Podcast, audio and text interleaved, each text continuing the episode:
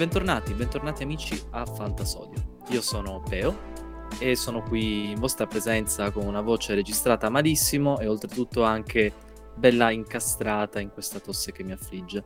Con me c'è un uomo, ma più che un uomo, una leggenda, perché è qui con me il campione mondiale di hot dog, Pino. Mamma mia, che figata! Mi è istantaneamente venuta voglia di hot dog.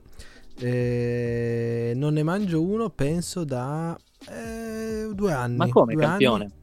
Che dici? Eh, no, perché io sono, sono, cioè io sono uno di quelli che in realtà ora fa parte della, della, mm, della cosa, della, eh, non Celebrity Hall, come si chiama? Della Hall of Fame, ecco, no? Ah, Quindi ok. dovevi precisare eh, Hall of Fame, bla bla bla, Pepino, perché appunto io per motivi, diciamo, politici non usufruisco di un hot dog come cibo da parecchio tempo, però questi motivi politici sono scaduti qualche mese fa, quindi ora posso mangiarli, secondo la mia politica. Ah, ok.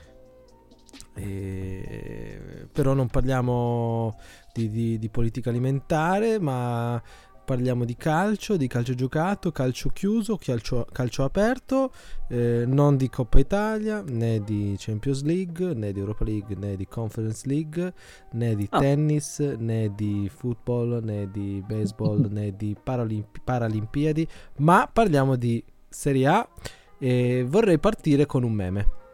Tu dici Vai, parti pure meme? con un meme. Perché allora eh, ero lì che stavo se- seduto sul mio trono, eh, stavo scorrendo un po' Facebook, no? Come è giusto fare per la piccola dose di dopamina che può donare uno scroll. E vedo questo meme interessante e effettivamente potremmo parlarne, no? Sto meme non è grandioso, però a me fa ridere. Però è comunque il tema interessante. Questo Vai. meme recita: Quando ti chiedono come mai siete scoppiati dopo la sosta natalizia, compare un'immagine di Sanchez scrive Eh amigo, le squadre di Inzaghi sono così. Ah, cattivella, eh? Andiamo subito al dunque. No, secondo me non è che le squadre di Inzaghi sono così, cioè ora cioè, rimarrà sempre il what if eh, del cosa sarebbe successo se non fosse stato interrotto il campionato a eh, metà 2020, perché Ah, no, quell'anno stava andando come un treno la Lazio, poi Oh. è ritornata e in realtà il treno l'ha preso il Milan. Eh, qui com'è la situation? Eh, ma eh, qui la situation eh, è che sicuramente l'Inter è in una crisi soprattutto realizzativa, rimane il miglior attacco del campionato, diciamo questo. Però è una, è una supremazia che si è conquistata soprattutto più o meno fino effettivamente alla pausa natalizia.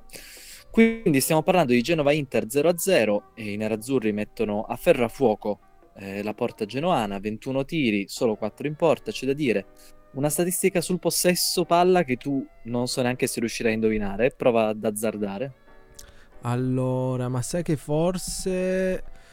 Ma sai che forse l'avevo. No, scherzo. Non... Allora, io dico 37 Genoa, 63 Inter. Hai sbagliato di poco, hai sbagliato di poco Mm. perché l'Inter ha fatto il 73% del possesso Ah. palla. Ok. Il Genoa, tra l'altro, ha fatto 240 passaggi con un'accuratezza del 54%. E insomma, ehm, questa strategia in un certo senso sta pagando perché il Genoa comunque ha inanellato una serie di 5 risultati, tra virgolette, positivi, nel senso che ha fatto dei pareggi an- anche contro squadre importanti, però eh, le gioie per i fantallenatori eh, non continuano a non arrivare da Mattia Destro, eh, quindi bisogna vedere, forse lui ha bisogno di un gioco più spumeggiante per, per rendere al meglio, ma soprattutto avrebbe bisogno di giocare. E non so bene, la situazione sull'Inter devo dire che nelle ultime giornate cioè, eh, stupisce perché prosegue, però l'abbiamo anche già descritta, secondo me, abbastanza bene nell'ultimo episodio. Sì, sì infatti potremmo anche chiudere qui la, la faccenda Inter, ovvero diciamo, diciamo dichiarare ormai l'Inter per una lotta per il terzo posto, non quarto, e, e, mh, fondamentalmente inaugurare questo eh, eterno duello tra le prossime grandi potenze del calcio italiano, ovvero Milan e Napoli. Sì, sì, sì, eh, Napoli ha vinto in extremis contro, contro la Lazio con un tiro di Fabian di cui, di cui si è parlato molto. Fabian ha segnato il suo ennesimo tiro da fuori e comincia difficile per me, per me valutarlo, nel senso che lui è chiaramente è un'eccellenza da questo punto di vista, però le statistiche sembrano totalmente irripetibili. Se posso citartele molto velocemente, le avevamo già citate 3 o 4 giornate fa, però Vai. Fabian è già arrivato a 6 gol, anche se ne avrebbe accumulati 0.89. Eh già. E non so, non so veramente cosa pensare. Tra l'altro la, la sua media dei tiri è poco, poco, più alta della media, diciamo, per la sua posizione, in realtà un po' più alta. E però, insomma, come pur essendo nei due di centrocampo del 4-2-3-1, riesce a, a far contare tantissimo le poche situazioni in cui arriva il tiro. E da questo punto di vista non so, non so veramente più che cosa pensare. Probabilmente Beh, io consiglio Vai. di leggere eh, un paio di articoli sia su Rivista 11 che su Ultimo Uomo dove parlano di tiro da fuori. Eh, Ultimo Uomo in particolare parla proprio del tiro da fuori di Fabian Ruiz eh, e di come in realtà ormai sia una soluzione tattica quasi il tiro di Fabian Ruiz perché non è un tiro che ne so stile passa la palla a Gerard che gli dicono grida grida cioè gli dicono tira tira tira lui tira una fiocina e entra in porta. No il tiro di Fabian Ruiz è estremamente calcolato eh, specialmente sulla distanza 18-16 metri dove c'è la lunettina no? E, in generale lui cerca quella traiettoria non, non tira una bordata alla Malinowski che è agli antipodi mm-hmm. no e, e, quindi in un certo senso nel, nell'articolo parlava di come per esempio analizzava frame by frame proprio quello che vedevano le telecamere tipo appena Fabian riceve palla c'è Mertens eh, un po' sfocato di, di sfondo che quasi già esulta e addirittura Insigne che va a cercare proprio Fabian Ruiz. Quindi eh, se quasi per evitare di gufarmela io volevo mh, con il ritorno di Osimen eh, un po' rassegnare il, un, oppure tirare fuori un'altra scusa per eh, diciamo appunto giustificare la mia classifica scadente eh, in realtà Fabian sembra un po' indipendente da Osimen per il discorso lunghezza squadra anzi in realtà grande merito della, della sua possibilità di avanzare è proprio per Demme e, e Lobotka oppure mm, eh, chissà quindi lo, sì. lo dice proprio lui stesso quindi diciamo che può questo, diciamo, questo overperformance può ormai risultare, cioè dovremmo rile- organizzare un'altra statistica più eh, funzionale a Fabian Ruiz rispetto all'expected goals, forse, chi lo sa. Guarda, secondo me è un pensiero che ci sta questo, cioè eh, la statistica, specialmente quando la calcoli su una quantità di tiri che credo sia sulla trentina, facendo un colto veloce, può anche non essere particolarmente rappresentativa, può anche avere insomma degli, in un certo qual senso degli errori. Mm, mi interessa molto quello che hai detto tu, in particolare sulla tecnica di tiro di Fabian. Magari bisognerebbe anche studiare se questo tipo di tiro ha una percentuale realizzativa più alta. Nel senso che lui la tiene molto bassa, batte un po' un rigore, non so come dire. È chiaro che non ha la porta scoperta, deve metterla per forza in quell'angolino, ma è estremamente consistente a fare questa cosa qui. E quindi a questo punto è buon per lui. E il mio consiglio per l'anno prossimo sarebbe, come al solito, occhio a Fabian che ha, eh, come dire, overperformato rispetto agli expected goals tantissimo, però non so neanche se ho ragione, perché è proprio come dici tu, forse ci andrebbe un'altra statistica. Eh, questo è il dubbio. Eh, non so come dire, io 90 su 100 comunque Fabian Ruiz verrà strapagato anche perché in tutto ciò ha fatto, se non sbaglio, 7 gol. Ora mi viene il dubbio se 6 o 7 e, e quindi immagino, ora non voglio portarmi sfiga, però magari capita che ne faccia un altro paio a fine anno, chi lo sa, e quindi... Cioè, non, so come dire, eh, eh, quindi diciamo che ci ritroviamo per forza di cose a doverlo pagare 6 gol, sì, 6 gol, 3 assist. In questo momento ha la media del 7.55, forse tra i migliori centrocampisti e quindi è, è, è, d'obbligo, non so come dire, poi... Eh, cioè, più che altro perché poi sembra una, una, un tipo di percorso abbastanza stabile, non non tipo Pasalic che vabbè ha rifatto gol, però Pasalic ha dei picchi veramente Everest, no? E poi per il resto c'è anche il discorso del che sono molto affollati a livello di reparto, l'Atalanta, così così. Mm-hmm. Eh, bisogna capire anche la situazione Ilicic, eccetera, eccetera. Poi Boga, però Paslic sembra molto meno affidabile rispetto a un Ruiz che può sembrare uno come Milinkovic Savic che puoi schierare sempre, ti segna. Ora al volo vedendo le statistiche eh, abbiamo Barak, centrocampista alla media più alta, giustamente 7.83, poi Pasalic 7.67, però c'è il discorso varianza, Milinkovic Savic e Fabian Ruiz. Quindi Milinkovic Savic eh, 7.63, sì. Ruiz 7.55 e qui inizia interessante. Eh, e poi vorrei agganciarmi con un altro tema parlando di quello che c'è subito dopo Fabian Ruiz. Sì. Perché questo giocatore è Zaccagni, 7.45 di Fantamedia. Ah. Finalmente? Ah, in un certo senso sì, finalmente. Era, era no- un nome molto atteso a settembre, abbiamo già detto tanto. Però adesso è inanellato tutta quella serie di performance anche dal punto di vista dei bonus che l'hanno, eh, che l'hanno insomma, portato un po' molto molto in alto, diciamo, su, su questo tipo di statistica, sulla fantamedia. E Zaccagni, cioè, il talento c'è, io sono molto contento di vederlo fare bene e mh, sono molto contento di vederlo fare bene con Sarri. Mi sembra un giocatore veramente che con Sarri può es- ancora fare dei passi in avanti, anche perché mi sa che ne abbiamo anche già parlato gli, altri, gli altri giorni. Però Zaccagni ha quanti anni? 27 ha? anni. Ha 26 anni. 26, e, sì, 26. Va bene, ne farà 27, hai ragione tu. E comunque, insomma, ci siamo. Mm, Zaccagni è anche un altro profilo che l'anno prossimo sicuramente ci contenderemo. Bisogna anche capire se verrà tenuto centrocampista. Eh, perché gli esterni del 4-3-3 eh. si sa che quando segnano poco o quando vogliono che la gente si scandidi mettono centrocampisti e poi invece altre volte in maniera abbastanza arbitraria vengono messi attaccanti. Mm, questo è impossibile da prevedere, ovviamente.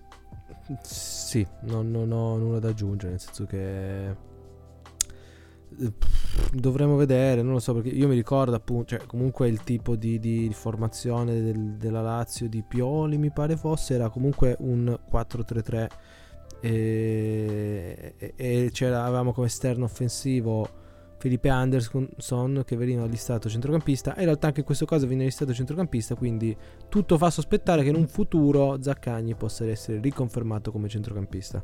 Quindi ero convinto fosse listato attaccante Felipe Anderson. Comunque vabbè vedremo vedremo. Però non ho capito se Felipe Anderson è tornato alla Lazio in prestito oppure in, eh, oppure in eh, boh, tipo svincolato acquistato non penso conoscendo lo dico Lazio. subito allora, mi sa che l'anno scorso aveva giocato addirittura al Porto in prestito. Ah, sì, ah, sì. Scusa. No, no, è arrivato alla Lazio. Alla Lazio. L'hanno, trasferimento... l'hanno... Sì, sì, l'hanno comprato. Wikipedia, tra l'altro, ci dice per una cifra sconosciuta. Il che, mh, mm, vabbè, d'accordo. Non si sa. Mi piace tantissimo questa cosa. Comunque, eh, tornando su Zaccagni, eh, allora Possiamo dirlo sì o no che è una realtà? Mm, sì, perché non, non dovremmo dirlo? Eh, in quel ruolo, secondo me, nella Lazio è il titolare a questo punto della stagione, ma comunque anche se continuerà a fare un po' di alternanza a seconda delle situazioni, eh, comunque i risultati parlano per lui. Non sta comunque tirando tantissimo, però 4 gol, 5 assist, è praticamente la performance di Felipe Anderson. E mi sa che è anche molto vicina alla, alla, performance, adesso te lo vado a confermare, a quella di Pedro, insomma, l'altro, l'altro degli esterni. Beh, Pedro in realtà ha fatto 8 gol, è un'overperformance mostruosa, tra l'altro se ti farà piacere sapere. Eh, più o meno quasi come quella di Fabian, lui da 3.19 expected goals ha fatto 8 gol questa stagione, dato completamente fuori scala, attenzione all'anno prossimo, però ha fatto un bellissimo gol eh, tra l'altro contro, contro, il Napoli, Pedro.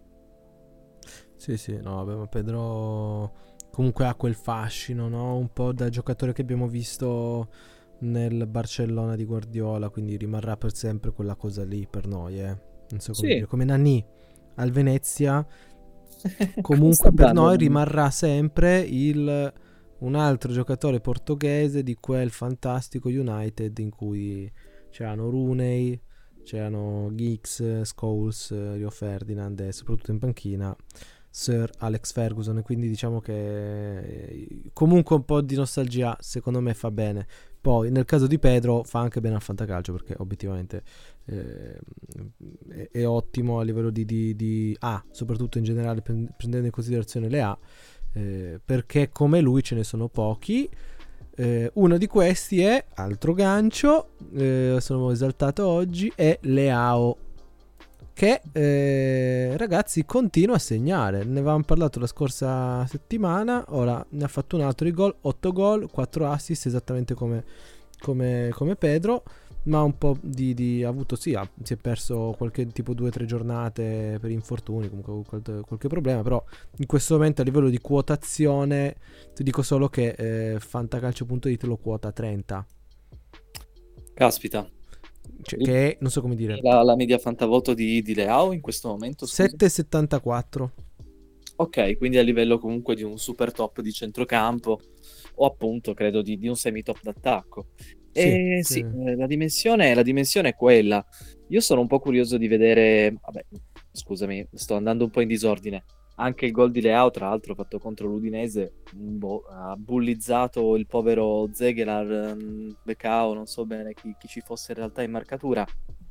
E poi boh, ha controllato la palla, messa dentro con una freddezza.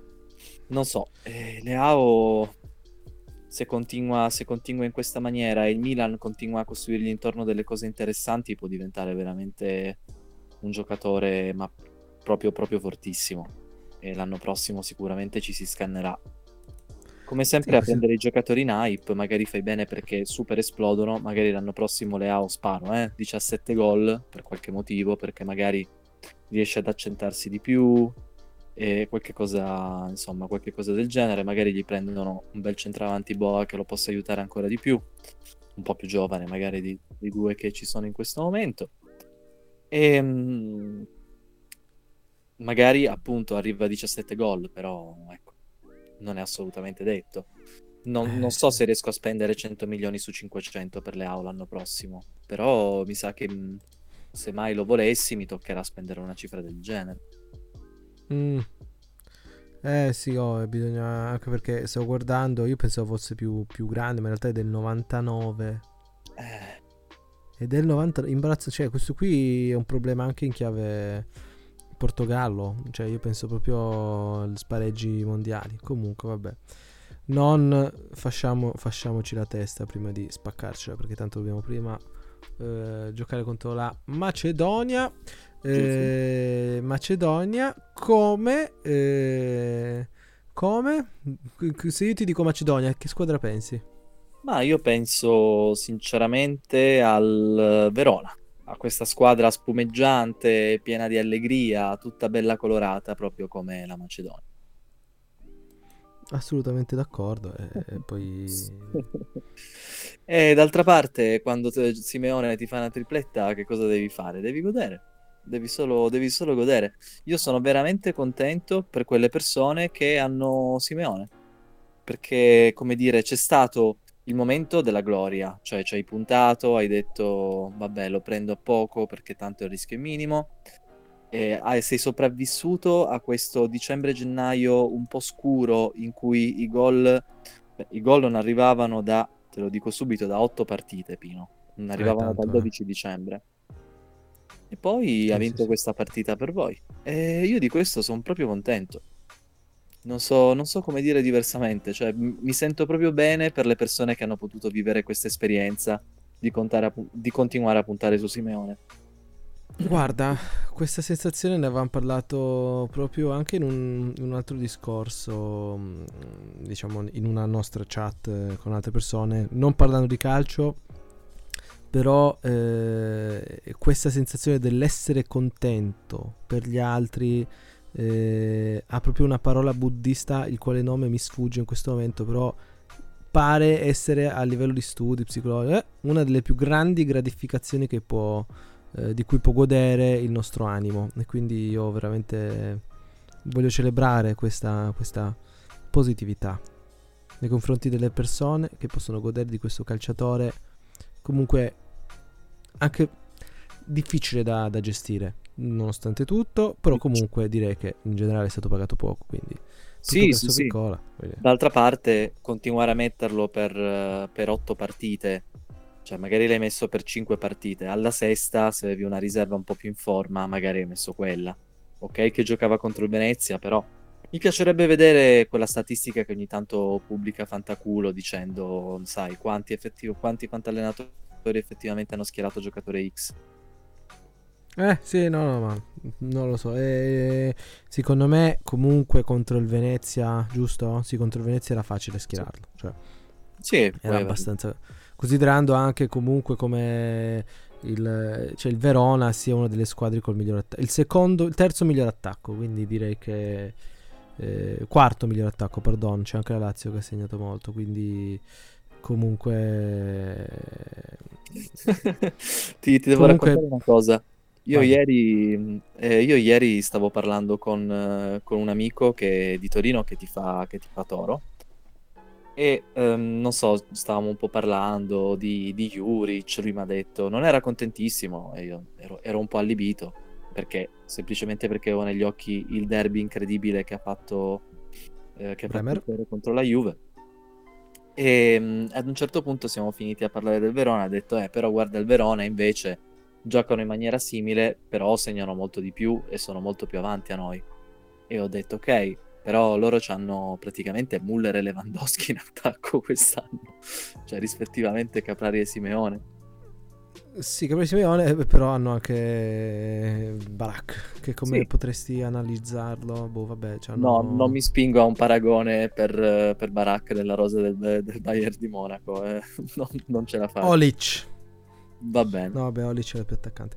Eh, però no, vabbè, sì, è chiaro che questo Verona in questo momento no, no, comunque 4, 4 punti dal, dal, Se posso dirti una cosa, ah, in tutto questo Lewandowski sinora sta a 24 partite e 28 gol, quindi vabbè, chiedo, chiedo scusa secondo... immediatamente a Robert che tra l'altro mi sembra cioè, sta facendo una ha fatto anche una bella figura social ultimamente. E l'anno scorso ne ha fatti 41 battendo i suoi expected goals solamente di 9 così Tanto per dire, andiamo avanti. Mm, vabbè, ma io non. non Quanta so Bundesliga non... deve essere veramente una cosa molto strana. Molto, molto no, strana. ma io non, non, voglio celebrare i grandi giocatori. Voglio celebrare i giocatori che diventeranno grandi, ecco. Sì, per poi sì. non celebrarli più. Mettiamolo così. Per poi buttarli nel fango, certo, ti capisco. Ah, certo. Ah, io come era, era meglio quando era più scarso. Non so come dire. Però vabbè. Eh, e quindi sì, diciamo che la situazione Verona è questa, però c'è anche un'altra situazione interessante, ovvero eh, eh, ragazzi, comunque abbiamo un certo giocatore molto atteso, molto pagato che ha fatto il suo primo gol, ovvero Artur Cabral, finalmente si sblocca. Un pensiero? Piontek Panchinaro? Eh, no, io essendo molto, molto toccato da questa cosa, io ho scelto Cabral e non Piontek all'asta di riparazione non, non, riesco, non riesco particolarmente a sbilanciarmi. E, è ancora quella fase in cui si dice ah, ma lui è un giocatore importante per noi tra l'altro ha fatto anche un gol piuttosto irrilevante è arrivato, arrivato in extremis mm, veramente, veramente poca roba sì, no, vabbè, eh, sei molto sconfortato, mi piace questo atteggiamento antiguffata, uno scudo magico che ti proteggerà da te stesso. E guarda, l'ultima, vabbè, io del, di Spezia Roma non, non voglio parlare, non, è una partita che trovo interessante, non voglio discutere su ah, la rigore, no, e cose, bla bla bla bla. Parliamo al volo di Atalanta-Sampdoria dicendo che è la classica partita da Atalanta che fa vedere che quando è sgrava quando è sgravata sgrava forte. Tutto regolare, e... tutto regolare, segnano solo i centrocampisti. Perfetto. E doppietta di una persona strana. Mm, cioè, di Cobb Miners se ne, per carità se ne parla tanto, ma sinora ha trovato poco spazio. Questa è la classica doppietta che l'anno prossimo ci costringerà a pagarlo 30 milioni. No, non voglio dire per nessun motivo, ma comunque facendo una scommessa importante che non è detto che si realizzi, eccetera. E l'altra squadra che è totalmente annullata perché la Samp fa 6 tiri, uno in porta e l'Atalanta gli ha mangiato in testa. Secondo me è una vittoria che dà molta fiducia. Qua addirittura mi, mi dicono difesa, difesa a 3, mi dicono Pasalic prima punta, mi dicono cose molto strane, in verità. No, ma guarda, l'Atalanta è, è frutto di un, di un triplisergico eh, necessario per affrontare questo periodo di difficoltà perché eh, comunque giocatori importanti come Muriel e Zapata in questo momento non sono particolarmente disponibili. Eh, cioè, particolarmente disponibili, cosa vuol dire questa frase? Non lo so, eh, nel senso che sono indisponibili giustamente. Eh, quindi abbiamo, abbiamo Zapata che tornerà per fine aprile, comunque sta via per tanto tempo. E Muriel che a prescindere da, dalla condizione fisica purtroppo sta, sta, patendo giustamente anche un po' in generale magari la stagione un po' di pa- non, non, non me lo spiace comunque ha fatto quanti gol? Pochi quanti gol? 4 ragazzi ha fatto 4 gol Muriel. Eh sì è successo un po' mh, quella cosa che, che non, non, dico che non si aspettava nessuno però sono due giocatori abbastanza inconsistenti fisicamente cioè eh, poco costanti scusa e che abbiamo sempre, cioè c'è stato, al... scusami mi sto un po' perdendo nei miei pensieri. Vabbè, allora, Vai. perché abbiamo fatto dei grandi affari in passato con Muriel e Zapata? Perché riprendevamo relativamente poco e loro invece di rompersi come spesso fanno hanno fatto delle belle stagioni intere in cui hanno battuto, si sono anche distribuiti un bel grappolo di rigori. E questa stagione purtroppo per l'Atalanta è successo un po' tutto l'opposto, cioè nessuno dei due sta riuscendo a trovare continuità. Aggiungici i problemi di Ilicic e comunque hai una ricetta per quello che per tante squadre in realtà sarebbe un mezzo disastro, perché parli di tre dei giocatori che l'anno scorso ti hanno prodotto proprio più massa in attacco. Invece l'Atalanta sta a 50 gol fatti, 30 subiti, sta a tre punti dalla Juventus con una partita in meno, e quindi direi che, direi che sta bene. È chiaro che questo, se si diceva a settembre come al solito, sarà l'anno per l'Atalanta, sarà mica l'anno dell'Atalanta, no, ecco. Io ci ho sinceramente sperato, ci ho creduto, ci ho puntato, ho scommesso 500 euro, no, non è vero. Oh. Eh, però, vabbè, è chiaro che è una situazione strana per l'Atalanta, anche cioè, è uscita secondo me un po' male dai gironi di Champions. Mm. Non, non, mi è piaciuto come è andata, però bah, vedremo in Europa League, considerando che in Europa League non è che ci siano grandi squadre in questo momento? No, in realtà sì, c'è il Barcellona, quindi direi che questo. Barcellona è anche in crescita. Ne abbiamo parlato, ne abbiamo parlato anche la, la volta scorsa, sì, io stavo azzardando questa cosa di vedere l'Atalanta andare molto avanti. E... No, vedremo. L'Atalanta comunque ha pescato il Bayer Leverkusen, che eh. non, non, sta avendo una, una stagione così, così male. Eh? Eh, sta, sta giocando piuttosto bene, però è una squadra comunque molto sbilanciata in attacco. L'Atalanta può dire la sua, può assolutamente dire la sua. Bene, speriamo la dirà. È una partita e... un po' da 50 50. Sì, io non lo so, a me sa, cioè, mi sembra che Bayer Leverkusen abbia un po' più di esperienza, cioè mi sa di classica partita che eh, l'Atalanta può compromettere la prima partita mm. e, e, fare magari un pareggio spettacolare al ritorno, ma inutile. Comunque, eh, abbiamo parlato tanto di cose successe, parliamo, parliamo di cose che succederanno. Giusto. E, allora, sul discorso Inter Salernitana non penso ci sia nulla da aggiungere, ovvero un bel pareggio 0-0 che confermerà lo stato di sforma del, dell'Inter. Sei d'accordo? Ehm, ma è brutta situazione andare a giocare contro la Salernitana. Va bene che è in casa, questo è chiaro che è la partita che devi vincere. Però queste per la Salernitana sono, per usare una metafora abusata, sono tutte finali. E devi provare a strappare un pareggio anche all'Inter quindi sarà una Salernitana, secondo me, veramente arrampicata sullo specchio della porta e non so. Eh, se guardo un attimo le probabili, eh, ci sono Geco e Lautaro lì davanti. Bisogna, bisogna, continuare a crederci in questi giocatori qui. Se avete Geco e Lautaro, bisogna schierarli ovviamente contro la Salernitana. Anche se sarà una partita, non so, non riesco, non riesco a immaginare una goleada dell'Inter. Detto questo, se arriva, e sarebbe un bel segnale di forza verso Napoli-Milan. Sì, no, direi che considerando che dall'altra parte si inizia con Inter Salernitana e si chiude con un'altra squadra milanese, Eh, è da notare come la squadra milanese dai colori rossoneri verrà ospitata dal Napoli a Napoli. Eh e questo in realtà può tranquillamente eh, risbatterci in faccia il fatto che forse il campionato può essere chiuso, però in realtà no, perché eh, comunque se vince il Napoli eh, è una diretta pretendente dell'Inter, quindi a livello di fantapolitica eh, è interessante no? Questa, questo weekend, no? Eh, poi abbiamo sì. Roma-Atalanta, Fiorentina-Verona, per carità, di partite fighe ce ne sono. Eh, però ehm, ti informo che tra l'altro io ved- andrò a vedere una di quelle probabilmente meno fighe, ovvero Juve Spezia. Dove? Ah, Allo stadio. Bello. Non ci eh vado beh. da eh, non mi ricordo la memoria. Però probabilmente io sarò collegato con Napoli-Milan. No, scherzo, perché giocano alle 18 e invece Napoli-Milan è alle 20.45 quindi vabbè mi toccherà dopo la partita guardare una birra vedrei eh, sì, mi toccherà guardare allo stadio il mio Dusan eh, librare nell'aria con il suo dolce viso.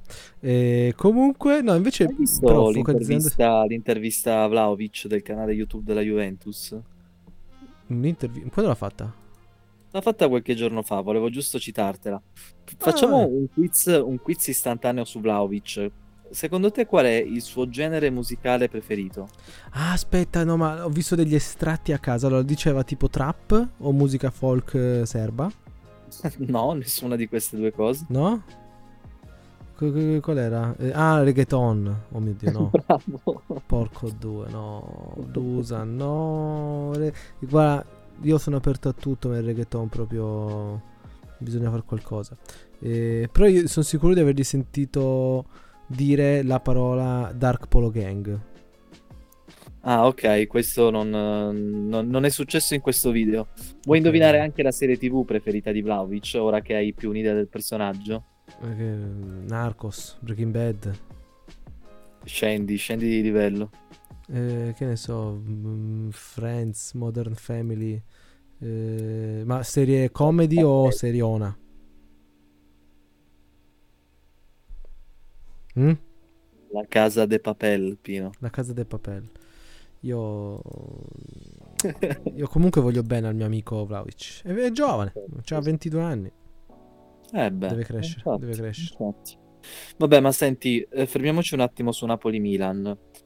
Mm, allora, Ibrahimovic, l'abbiamo detto, sta lavorando sulla sabbia, sulla sua imitazione di, di un castello che viene sciolto lentamente dalla marea e quindi Milan si ritrova con davanti Giroud, che se arriva Giroud del derby, molto bene, se arriva al Giroud di tutte le partite a partire dal derby, eh, cioè dopo il derby, non, non tanto, non tanto. Tra l'altro il Milan deve schierare anche Messias sulla fascia, la coppia sarà Tonali che sì, e non so, mi sembra una partita complicata per il Milan. Già scritta. Già scritta, tu già, sì. già la stai gufando. Ma eh, considerando anche il, de, la, la, il, problema di Romagnoli, che probabilmente non ci sarà, eh, mm. al suo posto ci sarà Calulu, che è un giocatore solido però. Ho un po' paura, ecco. Però c'è Tomori che può domare, no? Osimen in questo senso. Può fare. E... Sì non, non, lo so, guarda, il problema è che secondo me solo il Napoli può porre un limite al Napoli, mm. no? Sì, il Napoli ha tutti sostanzialmente titolari, non so, um, Anguissa parte alla panchina, però c'è Demme a fianco di, di Fabian Ruiz gli altri ve li, ve li potete assolutamente immaginare, con Zelischi, Politano Insigne e dietro Simen. Ma eh, diciamo che se il Napoli vince questa partita Uh, ma cosa dicono, cosa dicono, i bookmakers? Applichiamo questa, questa tecnica che, di, cui, di, cui, parlavamo un paio di episodi fa per capire chi schierare piuttosto, cioè un giocatore piuttosto che un altro. E c'è ragione. Vediamo William Hill. William Hill. Eh, ma non sai che non saprei proprio Napoli-Milan. Eh, ma sono quelle cose che poi boh, devi anche capire chi, chi, le calcola, come le calcola. In questo momento non vedo, com- non vedo... Allora, se capisco bene, il Napoli è dato come grande favorita da questo sito qui che sto vedendo. Se capisco bene, scommettendo 20 euro ti darebbero, ti darebbero 23 euro. Ah. Col Milan se ne metti 5, allora ne avrai indietro 12. Eh sì, quello che stavamo dicendo. Forse perché io lavoro per una di queste società? Chi lo sa? Non possiamo dirlo comunque, siamo, possiamo dirlo. siamo No, io non posso, da un contratto molto restrittivo. Esatto. Ah, ok, scusami, ho trovato delle statistiche un po' più leggibili. E il Napoli è dato a 2,15 mentre il Milan a 3,40. Quindi direi eh, i bookmakers sono decisamente schierati. Metti, cioè, comunque in casa, comunque il Milan questo periodo di forma qui eh, ha, ha il suo senso. Ha il suo senso. Sì, no, ma ci sta, è giusto, è giusto così. E... Eh, boh, aspettiamoci una partita pazza. mm, Non lo so. i- cioè, ho- però ho il sentore un po' che la partita più potenzialmente divertente sarà Fiorentina-Verona. Secondo me, vedendo anche Roma.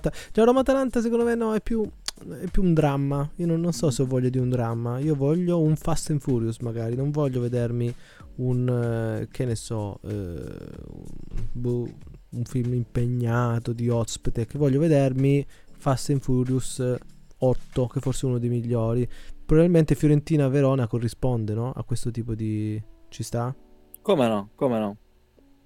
Eh, considerando tutte le varie variabili cioè io do per scontato che vinca il Verona Sì, attenzione, attenzione perché fantacalcio.it ci dice purtroppo per tutti noi apprensione per le condizioni di Barak. ah allora no e allora E quindi il tridente delle meraviglie sarà Simeone, Caprari e Lasagna. E qui è interessante. Eh, e qui no, cambia tutto. Non lo so. In questo momento cosa danno come titolare? Danno Piontek titolare. Sì, sì, sì. E poi abbiamo Sottil Gonzalez. Io un po' rosico perché ho Saponara che purtroppo no buono. Poi abbiamo. Anche se in realtà comunque Saponara entra e fa cose. E in realtà il consiglio che vorrei dare eh, anche al me stesso è schieralo se l'alternativa è un giocatore pippa. Eh, però, eh, forse vabbè, non direi che chi se ne fotte dell'approfondimento. Però, uno dei giocatori un po' più hypati del, del mercato invernale era Iconè, arrivato in pompa magna dalla Francia, non mi ricordo dove. eh, e, e in realtà, boh, abbastanza cioè, schifo. Un assist, quattro partite. Cioè, Sì, sì. Cioè, Ma no, sui Conè sinora non, non voglio dire tantissimo. E l'avevamo detto che era, era stata la giornata perfetta, quella prima dell'asta di riparazione, per farci prendere delle grosse nasate, cioè dei grossi pali sul naso. E sinora sta andando più o meno così, a meno che non abbiate preso Piontek, nel, nel cui caso un po' vi maledico, un po' vi stimo. Sì, bene, perfetto. Eh, poi non lo so, e altre partite, riflessioni da fare, anche dei pensieri che vuoi donarci. Perché io sono un po' esaurito, non esaurito, però penso che penso di aver approfondito fin troppo. Vorrei essere un po' più superficiale. Va bene, va bene, no, lo capisco. Mm, alle 12.30 di una domenica 6 marzo, se non avete niente da fare, perché non connettersi su una partita straordinaria? Un Genoa-Empoli che non decide sostanzialmente nulla, se non, beh, in realtà buona parte del destino del Genoa. Se posso togliermi il tono da, da Super Quark, e il Genoa, se, se siete preoccupati delle sorti di questa grande realtà della Serie A, eh, dovre- innanzitutto dovreste, quindi bravi che vi state preoccupando. E eh, c'è da dire che il Genoa ha pareggiato le ultime 5 partite e mm, l'avevo detto anche prima, però è comunque a 8 punti dal Cagliari, e che sarebbe il modo, cioè spodestare il Cagliari sarebbe il modo in questa maniera per, per salvarsi. 8 punti, eh, mancano praticamente, se conto bene, 11 partite, sì, specialmente al Genoa. E quindi bisogna, cioè, se il Genoa non vince questa partita qui, non capisco bene come pensi di salvarsi. E quindi, Beh, se volete vedere, scusa, scusami, Eh, non, non essere così aggressivo. no, non voglio essere aggressivo, voglio essere realista, che è, è la Ah. scusa di bulli, peraltro, quindi mi, mi scuso per aver No. detto una cosa del genere. Però vabbè, lasciami fare le mie butade.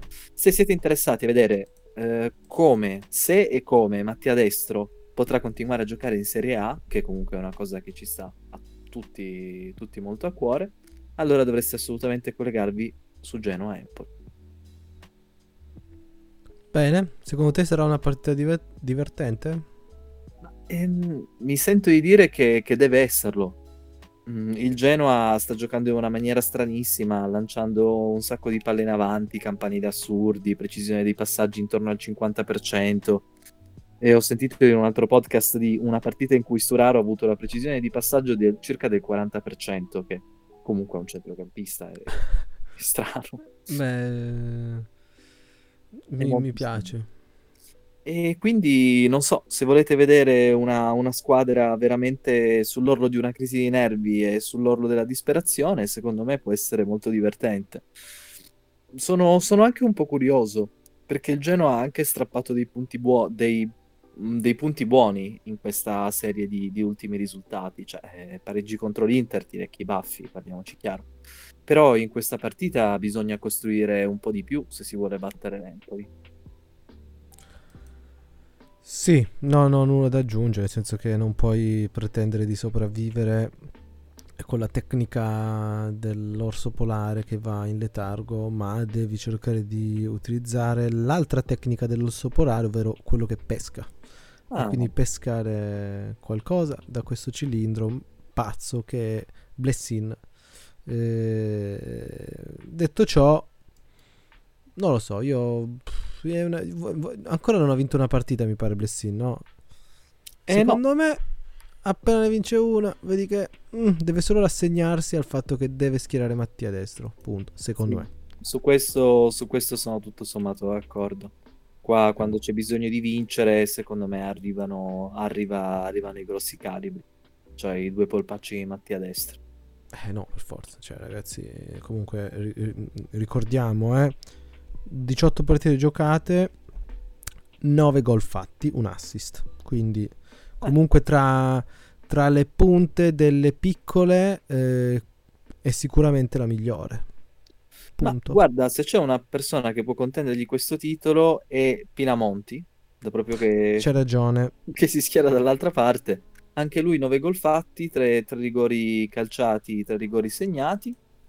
E anche lui comunque rendimento assolutamente al di sopra delle aspettative. Penso ci siano allenatori che l'avevano preso, non so, 5-6 milioni e si stanno leccando i baffi. Sì, dai, considerando che comunque Pinamonti è, è, è un giocatore giovanissimo, cioè è del 99, cioè gioca in Serie A comunque a livelli medio-alti, cioè io do per scontato che giocare in Serie A sia un livello alto, ecco. eh, no, dire, mettiamolo così in chiaro. Eh, però comunque del 99, ragazzi, questo ricordiamocelo sempre in chiave eh, in chiave boh, futuro, perché cioè, non tutti esplodono a 20 anni, cioè molti hanno bisogno del loro tempo. Pensiamo anche appunto a un Zaccagni che è venuto fuori a poco a poco col suo tempo e va bene così e quindi, e quindi ci vuole tanta calma perché non, non, siete tranquilli, ok? Va bene? Tranquilli. Se avete dei problemi scriveteci su fantasodio eh, trattino basso Instagram eh, oppure sulla nostra mail oppure sul gruppo Telegram oppure eh, scriveteci mettendo 5 stelline su Spotify, giusto? Sì, questo sarebbe molto carino da parte vostra. So che Perfetto. tanti l'hanno fatto, però se potete fare ancora un pochino di più, ci fate, ci fate un favore. Perfetto. Vogliamo salutare i nostri amici? Sì, salutiamoci Pino. Eh, scusate la qualità della mia voce quest'oggi, colpa mia. Pino anzi ha salvato la situazione, come fa spesso. Sono un grande. Sono un grande. Ah, ah. Ah. Comunque. Eh, vabbè, Niente, questo dai. era un bel gancio per Ciao Grandi, però te lo sei giocato così e non sono stato abbastanza, abbastanza pronto. Però, vabbè, a parte queste mie scuse per la tosse e per tutto, direi che possiamo augurarvi buon fine settimana, buona giornata di Fantacalcio e sentirci la settimana prossima. Ciao piccoli. Ciao, grazie. Yeah.